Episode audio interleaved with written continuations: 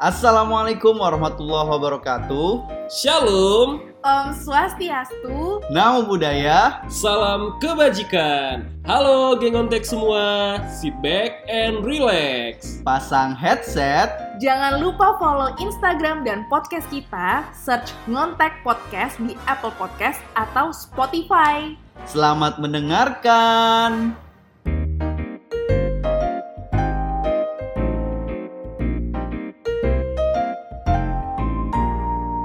Gontek, gontek, ngobrol-ngobrol jam sostek. Gontek, gontek, ngobrol-ngobrol jam sostek. Bersama kita bahas semua program JHT, JP, JKK. Bersama Indra, Yudit, dan Nina jam sostek hanya di Gontek ngobrol-ngobrol BP jam sostek yeah. Welcome back to our channel, our podcast, our our our. Yo yo yo yo yo yo. Kembali lagi guys di podcast Ngontek. Ngobrol-ngobrol BP Jam Sostek. Yo yo. Nina mana Nina? Nina dia lagi sedih. Oh, Enggak ada yang bercanda. Itu Iya. Nina. di mana? Oh ini ada. Oh iya ada. Silakan Nina ngomong. Hai geng Ngontek semuanya. Halo. Hai. Hai. Kok gitu lagi? Oh iya. yang ini. Halo. Kayak waktu awal-awal di mobil Iya, kan. Makanya. awal-awal di mobil. Eh kan kita udah Hmm, kita kan itu hmm. udah biasa. Oh, Lemes aja kali mas. Lemesin Ya aja, lemesin, lemesin. Eh, halo, ya ini dengan Yudit dengan eh, Nina mau ngebahas apa Iya, gitu ya dulu ya. Kan dulu kan kayak gitu kan, Ya gak seru Allah. banget kan guys. Sekarang mah kita udah bisa tanpa skrip-skrip gitu. Aduh apa sih skrip-skrip kayak gitu nggak perlu. Cuma bahan sosialisasi doang. Iya, Iya. yang di print ya. Yang di print. Banyak tuh berlembar-lembar. Berapa lembar emang? Jutaan. Wow, wow, wow.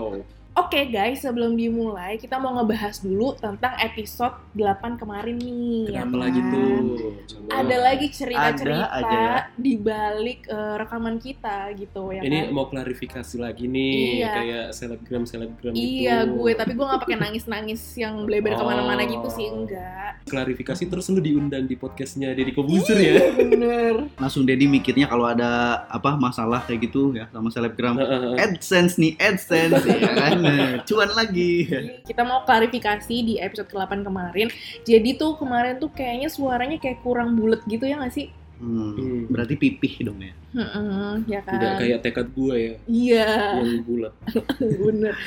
Jadi eh, kurang bulat dikarenakan kita kan kebetulan kan ruangannya itu masih nomaden ya. Jadi kita belum ada ruangan pasti untuk eh, apa rekaman podcast ini. Nah kemarin lagi-lagi di ruangan, Di ruangan yang, yang sama.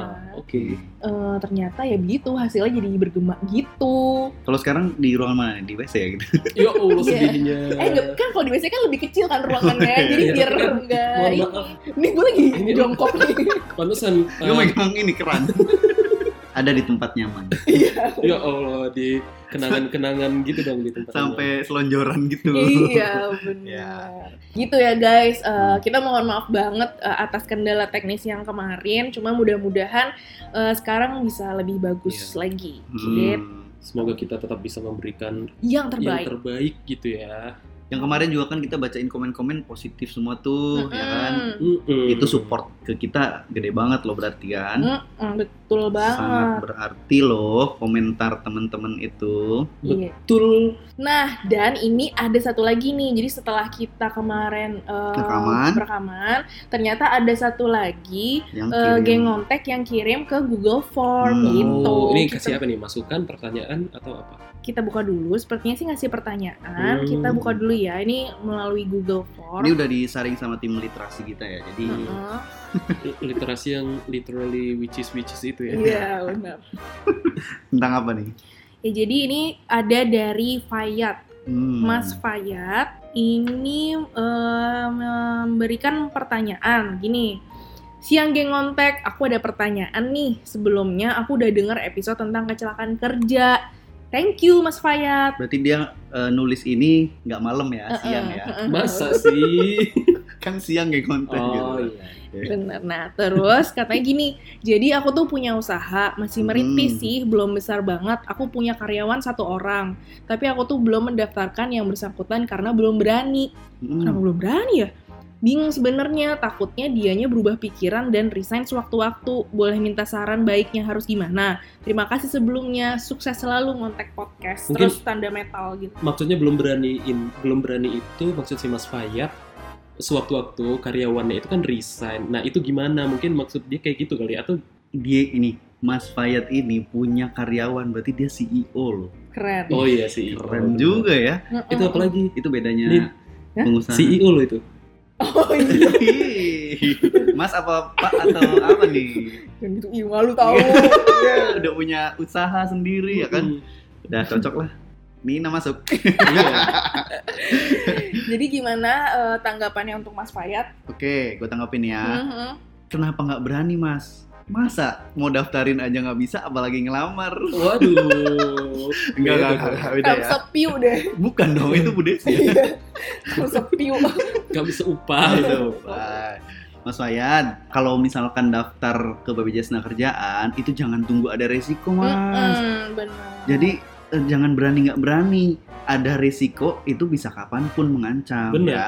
Kecelakaan kerja, meninggal dunia. Nah, harus didaftarkan segera, Mas. Nggak apa-apa satu karyawan juga. Mm-mm. Berarti Mas Fayat sama karyawannya tuh Iya, betul. didaftarkan. Nggak usah takut karyawannya resign karena Mm-mm. harusnya takutnya gimana kalau ada risiko tapi belum didaftarin. Nah, Tuh. cakep. Malah jadinya kan memberatkan Mas Fayat sendiri, ya kan? benar. Mengeluarkan biaya pengobatan dan sebagainya yang sudah dijelaskan di episode kecelakaan kerja meninggal kemarin. Amit-amit, tapi kan Mm. kita nggak tahu ya Mas Fayat ya, jadi ya Mm. tunggu apa lagi gitu. Nanti mungkin kita bisa minta eh, kontaknya, Kontaknya, Mas, Mas iya. Fayat ya, bisa DM Instagram kita untuk minta kontaknya Mas Fayat. Nanti bisa langsung direct ngobrol sama kita ya. Gitu. Ini contoh yang bagus ya Mas Fayat. Segera mendaftarkan nih untuk yang geng kontak yang lain, Mm-mm. yang punya usaha walaupun kecil-kecilan. Di di kantor juga ada tuh. Baru satu karyawannya ya tetap harus didaftarkan Iya, gitu. betul. Karena ya kita balik lagi, resiko nggak tahu Mas Fayat. Kapan pun bisa terjadi. Bener banget, oke.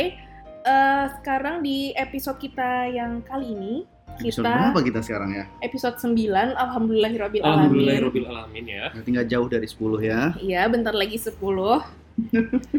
Dengan segala eh, apa? Kerendahan Rendahan hati, Pasti itu. Bukan dengan segala apa? upaya, Dinamika yang upaya, ada. Dinamika, kontroversi. dinamika, kontroversi dan segala macam yang ada. tekanan, kecaman, Bener. ancaman. Alhamdulillah kita sudah sampai di episode ke-9 ini. Bentar lagi 10 episode itu lumayan banyak sih menurut Iya. gue ya nggak sih? Udah mau masuk SMP ya. Kita harus Kelas 10 kan SMP cuy. kita Oh enggak, umur 10 gitu. Umur 10. 10. eh tak dulu Apa?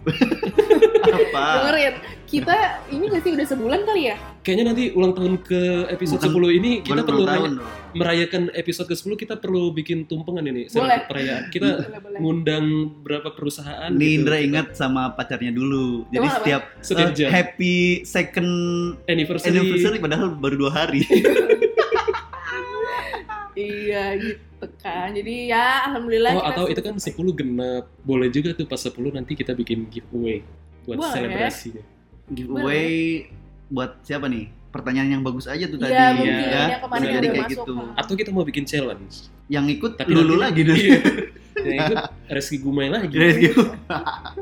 Akan gendang. ya. Iya.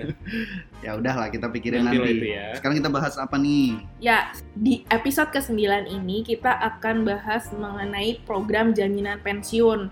Kan Hmm. kemarin sudah tuh tiga program Oke. JKK, JKM, JHT ya kan. Mm, mm, mm. Masih Hmm. kurang lagi satu program yang diselenggarakan BPJS Tenagakerjaan yaitu jaminan pensiun. Yang paling bungsu nih ya, yang program paling bungsu, yang paling muda. Kenapa paling Iya. bungsu Mas Yudit? Karena saya yang paling tua. Kan dong. kita nggak ada mau menyinggung itu Oh, ya, iya. padahal gue kan emang beneran nanya kenapa paling bungsu gitu loh programnya ini. Karena program jaminan pensiun itu lahirnya baru. Oke. Jadi baru berumur kurang lebih lima tahun lah. Nah gitu dong. Nah, ya. Kalau masalah lu tua tua tua itu kan semua orang juga udah tahu. Oke oke. Mungkin geng kontak di sini eh, masih belum tahu nih bedanya jaminan pensiun apa, jaminan hari tua Ya. apa. Karena kan eh, sama-sama tabungan di situ ya kan. Mm. Terus juga untuk hari tua, Benar sekali. pensiun hari tua. Nah, sekarang kita bahas lebih detail lagi tentang jaminan pensiun. Yuk kita masuk. Ya, slide pertama. Ya, Ya slide pertama. Ini gue pegangin ya contekan lu nih ya. oke oke. oke. Tolong pegangin ya, Ndra. Jangan Ya. gemeter tangannya. Lanjut. Oke, jaminan pensiun ini dasar hukumnya adalah pertama pasti Undang-Undang Nomor 24 Tahun 2011 Mm-mm. tentang Badan Penyelenggara Jaminan Sosial, ya. Terus selanjutnya ada Peraturan Pemerintah Nomor 45 Tahun 2015 tentang penyelenggaraan program jaminan pensiun. Lalu ada Perpres Nomor 109 Tahun 2013 tentang penahapan kepesertaan program BPJS Ketenagakerjaan. Nah, itu dasar hukumnya. Kenapa ada Perpres 109 tahun 2013? Di situ menjelaskan di pasal 1 ayat 4, penahapan kepesertaan adalah tahapan yang dilakukan oleh pemberi kerja untuk mendaftarkan dirinya Mm-mm. dan pekerjanya, Ya. ya CEO dan karyawannya nih, Oke. contohnya, sebagai peserta sesuai dengan program jaminan sosial yang diikuti kepada BPJS Ketenagakerjaan. Mm. Terus selanjutnya ada pasal 6 ayat 3, penahapan pendaftaran sebagaimana dimaksud ayat 2 untuk A. Usaha besar dan usaha menengah wajib mengikuti program jaminan kecelakaan kerja, program jaminan hari tua, Mm-mm. program jaminan pensiun, dan program jaminan kematian. Jadi harus mengikuti empat program untuk yang usaha besar dan menengah. Mm-mm. Wajib itu ya. Oke. Terus untuk yang usaha kecil wajib mengikuti program jaminan kecelakaan kerja, jaminan hari tua, dan jaminan kematian. Ada tiga program. Oke. Yang ketiga, wajib mengikuti program jaminan kecelakaan kerja dan jaminan kematian. Begitu. Jadi lebih khususnya sih untuk Yang skala eh, besar ya. skala dan menengah. Tapi kalau yang pensiun. kecil mau ikut jaminan pensiun itu sebenarnya kayak opsional gitu ya? betul. Boleh kan? Mikro kecil silahkan mau daftar jaminan pensiunnya tuh lebih Hmm, bagus lagi, lebih, eh, Lebih terlindungi, maksimal ya. lebih maksimal manfaatnya. Di peraturan pemerintah nomor 45 tahun 2015, nah dijelaskan lagi nih pasal Apa tuh? 4 ayat 1, pemberi kerja selain penyelenggara negara wajib mendaftarkan seluruh pekerjanya kepada BPJS Ketenagakerjaan sebagai peserta sesuai penahapan kepesertaan berdasarkan ketentuan peraturan perundang-undangan. Jadi tetap harus eh, didaftarkan intinya seperti itu ya. Kayak yang selalu kita bahas ya. Betul. Hmm. Nah, program jaminan pensiun yang ada di BPJS Ketenagakerjaan itu apa sih? Dijelaskan di Peraturan Pemerintah Nomor 45 Pasal 1 Ayat 1, Mm-mm. jaminan pensiun adalah dengerin Indra. Hmm. Iya. Lu pengen pensiun? nggak? Gimana gua mau dengerin gua megangin contekan lu Oh terus. iya iya iya. Hati-hati loh itu bahasa tangan lu. Tremor lagi gua. Tremor lagi.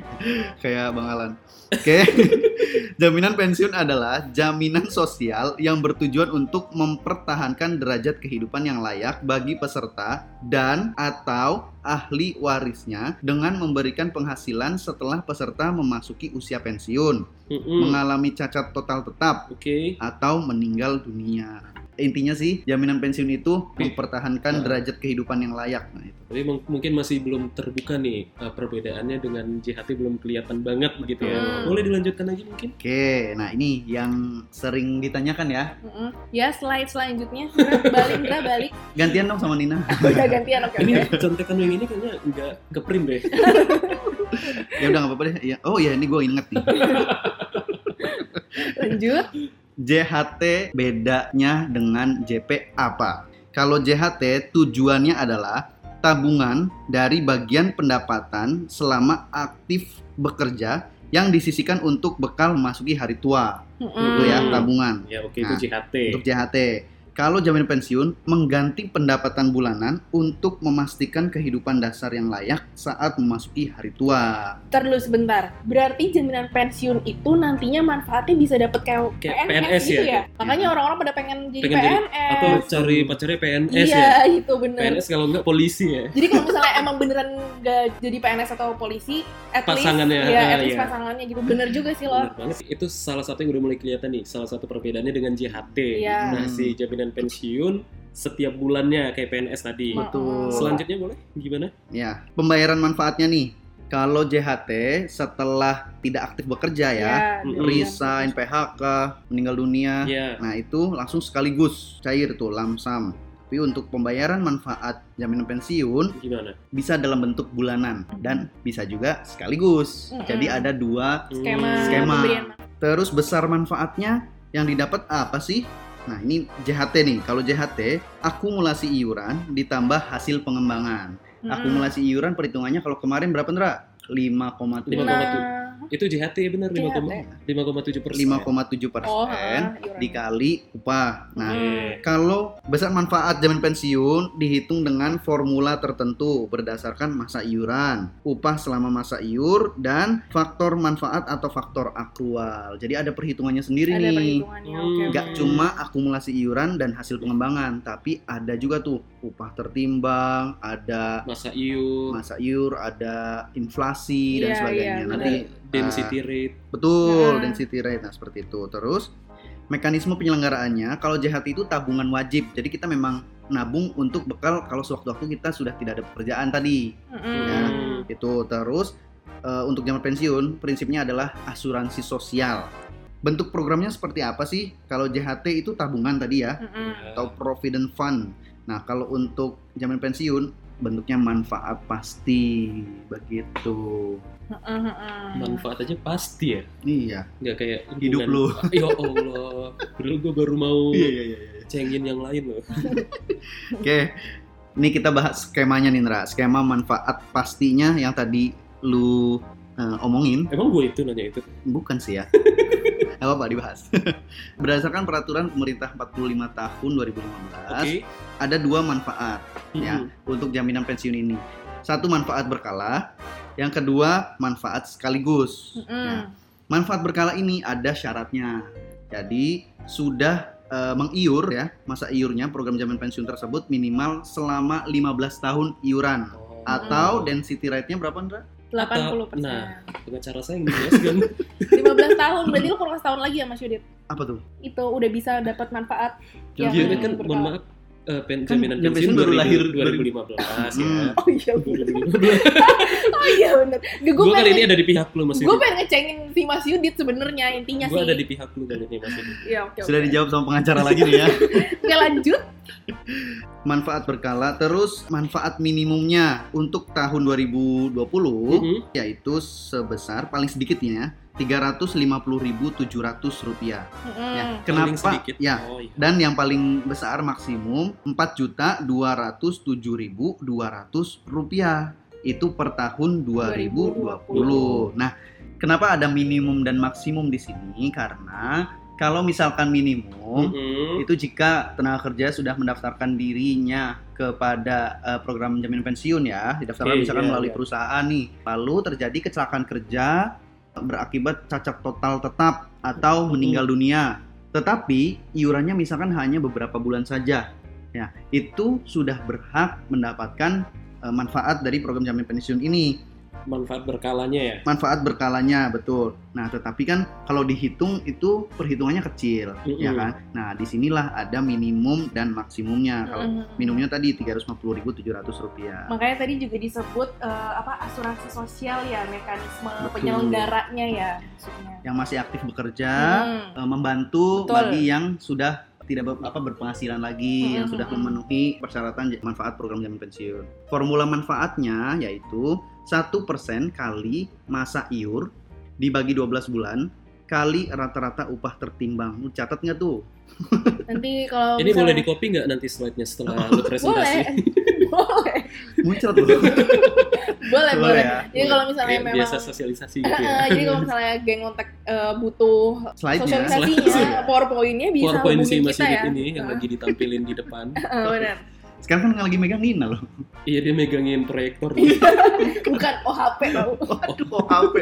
Oke, yang bening itu ya. iya Oke, lanjut ya. Itu tadi untuk skema manfaat eh, berkala ya. Mm. Nah, yang kedua manfaat sekaligus. Manfaat sekaligus ini eh, persis seperti JHT, GHT. GHT, JHT jaminan hari tua. Ya, masa iuran program jaminan pensiun kurang dari 15 tahun. Oh. gitu. Hmm. Kalau tadi kan 15 tahun dapat berkala atau Hmm. ada syarat-syarat tertentu tuh meninggal dunia, cacat total tetap seperti itu. Nah, kalau sekaligus misalkan kita langsung contoh aja ya. Iya boleh. Umur lu nih 50 57 tahun, tahun ini ya. 50, Oh, 50, 50, 50 oke. tahun. Ternyata usia pensiun yang sekarang di tahun 2020 itu 57 tahun. Hmm. Oke, ya. Kan hanya 7 tahun masa iurnya yang Mm-mm, jam pensiunnya. jaminan pensiun, ya. Belum 15 tahun atau memenuhi density rate 80%. ya. Maka yang didapat nanti pada saat usia lu pensiun, Hendra, nih dapatnya sekaligus 7 tahun itu berarti ada akumulasi iuran dan hasil pengembangannya seperti Jadi, itu. Kalau yang di tahun ini peserta yang udah pensiun ya, yang udah 50 57 tahun berarti rata-rata dapatnya yang manfaat sekaligus dong ya. Betul, Iya. kayak lu gitu. Jadi memang per 1 Maret 2020 batas upah tertinggi sebagai dasar perhitungan jaminan pensiun. Oke. Jadi memang ada dasar perhitungannya setiap tahunnya Setiap tahunnya berubah. berubah ya. Mulai bulan Maret 2020 adalah 8.939.700 rupiah. Jadi misalkan upahnya 50 juta nih, ya. Mm-mm. Misalkan Mas Fayat tadi tuh CEO CEO gitu ya. 50 juta. Perhitungan jaminan pensiunnya berapa? Dasar upahnya ya dari maksimal Yang maksimal ini. di tahun itu ya. 8939.700. Tapi memang tetap harus dilaporkan sesuai upah yang sebenarnya. Ya, jadi itu hanya untuk iuran jaminan pensiun Jaminan aja pensiun. ya Betul, dan kan? itu juga sudah terhitung otomatis di sistem, Mm-mm. bukan eh, Bukan yang, di, gajinya bukan yang diisinya itu karena maksimalnya 8 juta sekian Iya, sekian itu diisinya 8 juta tapi tetap 50 Up- aja. upah sebenarnya. Betul. Penetapan usia jaminan pensiun di sini pertama kali ditetapkan kan usia pensiunnya 56 tahun. Oke. Nah, mulai 1 Januari 2019 usia pensiun menjadi 57 tahun. oh nambah ya. Dan nah ini uniknya nih. Setiap tiga tahun berikutnya usia pensiun ditambah satu tahun sampai mencapai usia 65 tahun. Hmm, 2019. Berarti 20, 2021 Betul. Iya, ya kan? betul. 2021 berarti nanti akan naik. Sekarang masih tetap tahun 58 2020 gitu kan. ya.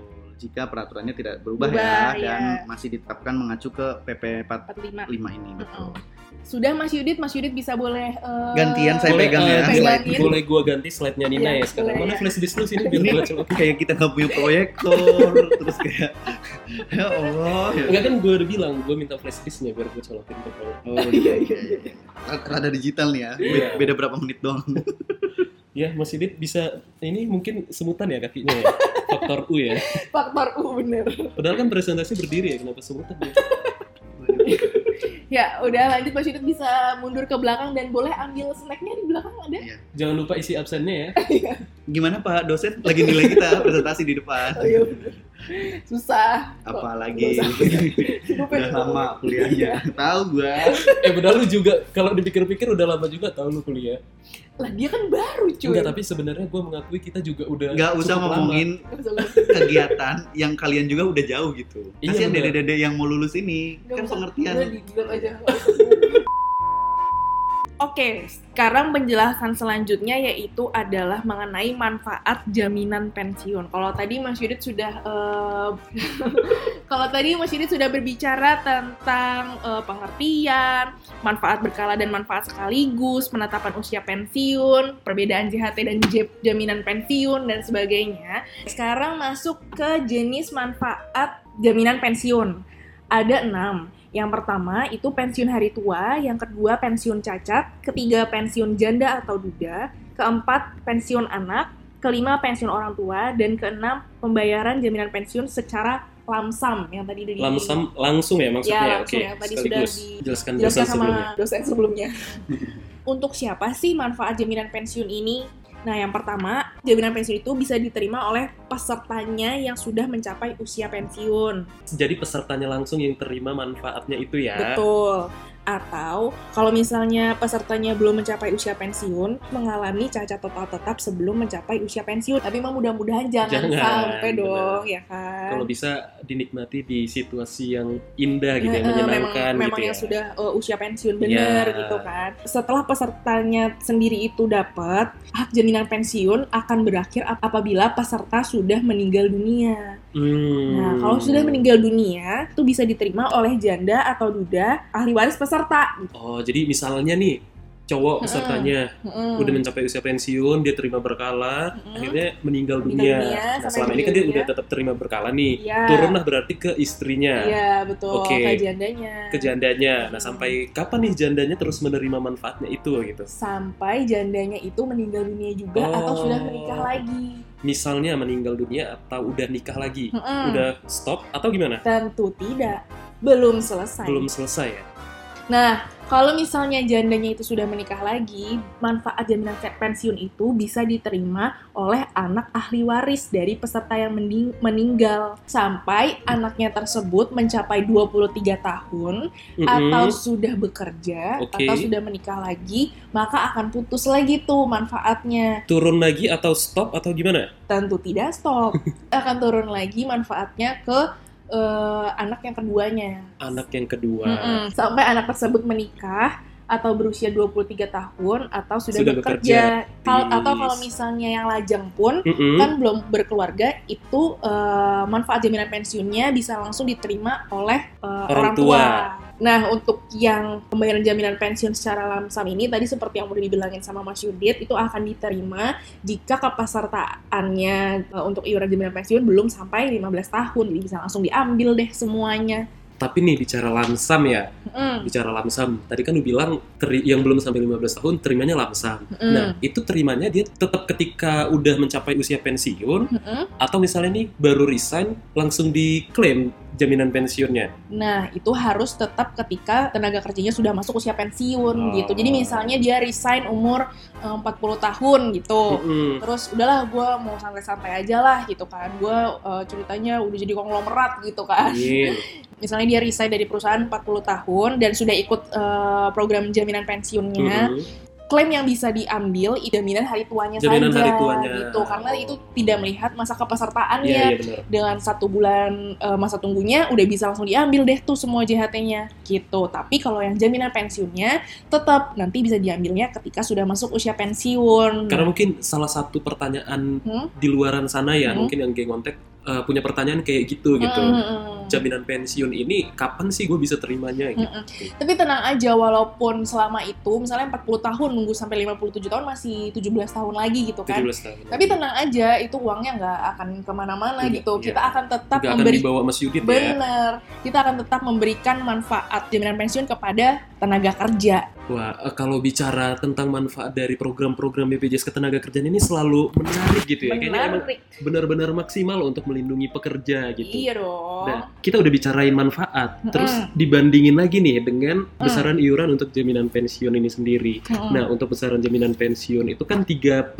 Betul. 3%, tapi tidak semuanya itu dibebankan oleh peserta atau pekerja, melainkan 2%-nya itu ditanggung atau dibebankan ke pemberi kerja dan satu persennya dibebankan ke pekerja gitu. Jadi eh, tetap pengalinya adalah upah. Mm-mm. Ingat tadi kan udah dibahas Ah, batasan upah, upah maksimal. tertinggi, Jadi ya. misalnya CEO CEO itu yang gajinya gede-gede banget itu Mm-mm. tetap ketika perhitungan untuk iuran jaminan pensiunnya dia akan otomatis eh, menghitung berdasarkan dengan batasan upah tertinggi. Ya, betul Gitu. sekali. Tapi tetap ya untuk gajinya atau upahnya itu didaftarkan sesuai dengan yang diterima oleh pekerja. Benar. Sudah berbicara manfaat, sudah, Sudah berbicara, berbicara- definisi, sudah berbicara aturan segala macam. Dan sudah dijelaskan juga tentang iurannya. Terus Mm-mm. gimana cara mendapatkannya? gitu betul. ya. Silakan, saudara Nah, Indra. Oke, boleh disiapkan slide saya?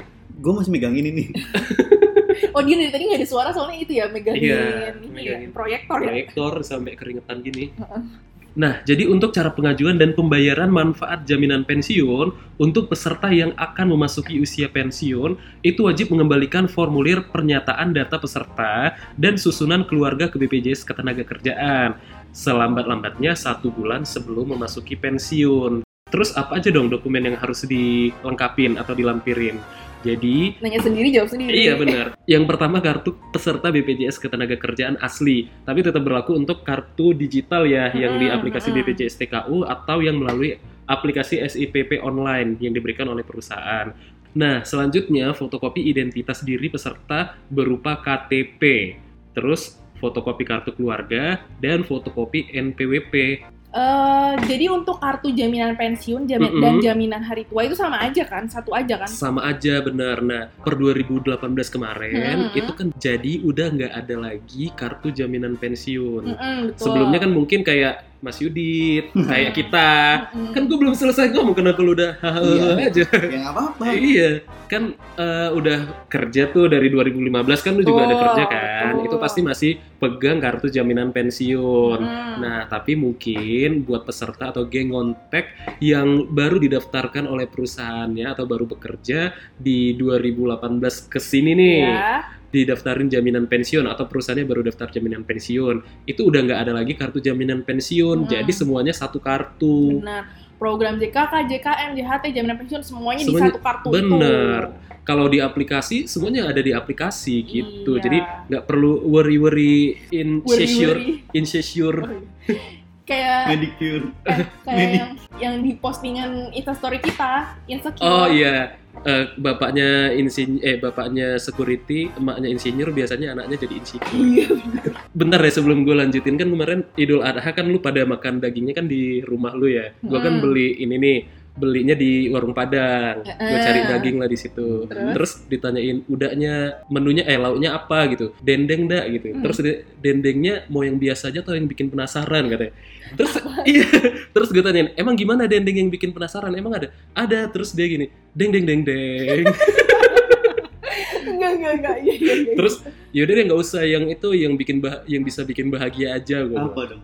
Deng deng deng deng deng deng deng deng. Eh, Ya. nah, itu sekilas pengalaman gue kemarin pas Idul Adha di Iya, kosan iya, ya oke, gitu. oke. Nah terus gue lanjutin.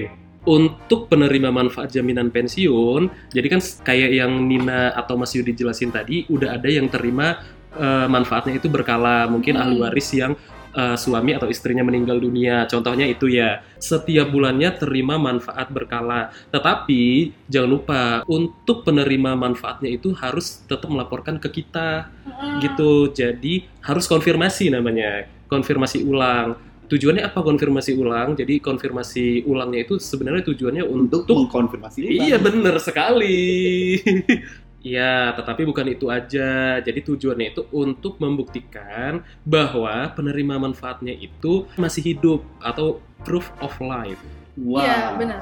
Jadi masih layak gitu untuk Mm, dibayarkan selanjutnya untuk manfaatnya itu. Jadi Intinya wajib melaporkan setiap tiga bulan. Iya, intinya memastikan kalau eh, penerima manfaat jaminan pensiun itu benar masih orang yang itu masih atau orang yang enggak, sama gitu ya. atau mungkin misalnya meninggal itu kan bakalan diturunkan Iya, kayak ke betul, anaknya tadi betul, betul. gitu. Salah satunya itu Ya, jadi gitu geng ngontek penjelasan dari kita bertiga mengenai program jaminan pensiun. benar sekali. Kalau misalnya geng ngontek masih ada yang kurang paham, butuh nanya-nanya lagi atau mungkin butuh PowerPoint yang tadi kita omongin, itu Iya. bisa juga ya geng ngontek ya. Kasih tahu kita aja dengan cara DM Instagram kita di @ngontekpodcast atau bisa melalui Google Form atau bisa melalui email kita ngontekpodcast@gmail.com atau eh, ke Instagram kita itu ada link tree-nya tuh di situ. Nah, di link tree itu nanti ada pilihan untuk mengisi Google Form Hmm, gitu. Itu bisa isi saran, kritik, masukan atau pertanyaan atau apa pun yang bikin gak enak di hatinya geng ngontek, bikin atau penasaran masih geng ngontek. iya benar masih penasaran dan bertanya-tanya ya. Mm-mm, itu bisa melalui Google Form itu dan jangan lupa di follow juga podcast kita di Apple Podcast dan Spotify. Oke segitu aja geng ngontek untuk ngobrol-ngobrol kita hari ini. Yeay. Mudah-mudahan yang kita share hari ini bisa diterima oleh geng ngontek semua, bisa bernilai manfaat, terus bisa Menambah informasi, menambah ilmu. dan dan geng ontek bisa jadi ini eh, kepanjangan tangan kita juga Iya, buat ke orang-orang lain lagi Mm-mm. gitu. Seiring selesainya podcast edisi jaminan pensiun ini, berarti kita sudah mensosialisasikan empat program inti kita loh. iya Benar. betul. Ya kan, jaminan hari tua, kecelakaan kerja, kematian dan pensiun. Pensiun. Tapi ini masih masih dasar-dasarnya aja. Iya masih kulitnya kulit- aja. Kulit kulitnya gitu. aja. Jadi belum in- apa detil-detilnya nanti kita bahas selanjutnya. Pokoknya kalau misalnya ada pertanyaan dari geng ngontek itu juga bisa ngebantu buat eh, apa studi kasus ya. Jadi biar oh realitanya kayak gimana sih gitu. Nanti kita bahas di podcast ini bisa banget gitu. Dengan berakhirnya empat program yang kita sosialisasikan, bukan berarti kita podcast kita berakhir sampai di sini. Tidak mungkin. Tidak Kalau mungkin. mungkin banyak perpe- udah mulai banyak perpecahan, pertengkaran gitu Iya, ya. itu mah sering tiap hari. Sering ya. Bumbu. Itu bumbu dalam suatu hubungan. Iya. Nina dia kurang mengerti kalau tentang hubungan-hubungan kayak gitu ada bumbu-bumbu apa aja. Iya, karena kan dia jarang ya menjalin hubungan. Lu juga gitu. kan? Gak usah gitu Dia lah. tuh nggak usah nggak usah nunjuk Ngomongin orang gitu. yang lu sendiri ngerasain jangan. Iya. Gitu, ya. Terima kasih yang sudah mendengarkan sampai dengan episode 9 ini, yang sudah setia mendengarkan. Iya. Apalagi kalau misalnya komen tuh bikin tambah semangat sih gue Bener semakin sekali. senang. Walaupun komennya eh, direct ke kita Iya, gitu kan, apa ya, semangat tapi- juga kita. Tapi tetap nyam disampaikan juga ke tim kontak lainnya gitu. Iya betul. Karena podcast kita ini nggak cuma nasional aja, Mm-mm. multinasional. Coba Indra bahasa negara lain. Bilang terima tutup kasih. ya Iya. sambil ditutup. Halo Indra nah eh gimana? Halo Kopkun Cup, podcast ngontek Cup, Sode Cup, Itu Thailand, itu Thailand. itu Thailand. Ada lagi bahasa yang lain? Kalau gue eh, spesialisasinya Thailand Oh, emang. spesialis Thailand. Thailand. Nanti Nina apa? Bahasa Oh Nina dia Nina Nin- Nina Araso katanya mau nutup ya Peo. Nggak bisa, nggak bisa, sorry banget, sorry. Eh, Sekian ya PL. Geng Ontek Araso kita mau pamit ya Peo. Oke, Ajusi ngomong Ajusi. Nuhun. Oke, geng kontak sampai jumpa di episode selanjutnya. Mohon maaf kalau ada kata-kata yang kurang berkenan. Bye. Dadah. Gontek, gontek, ngobrol-ngobrol jam sostek. Gontek, gontek, ngobrol-ngobrol jam sostek. Bersama kita bahas semua program JHT, JP, JKK. Bersama Indra, Yudit, dan Nina hanya di Gontek ngobrol-ngobrol jam sostek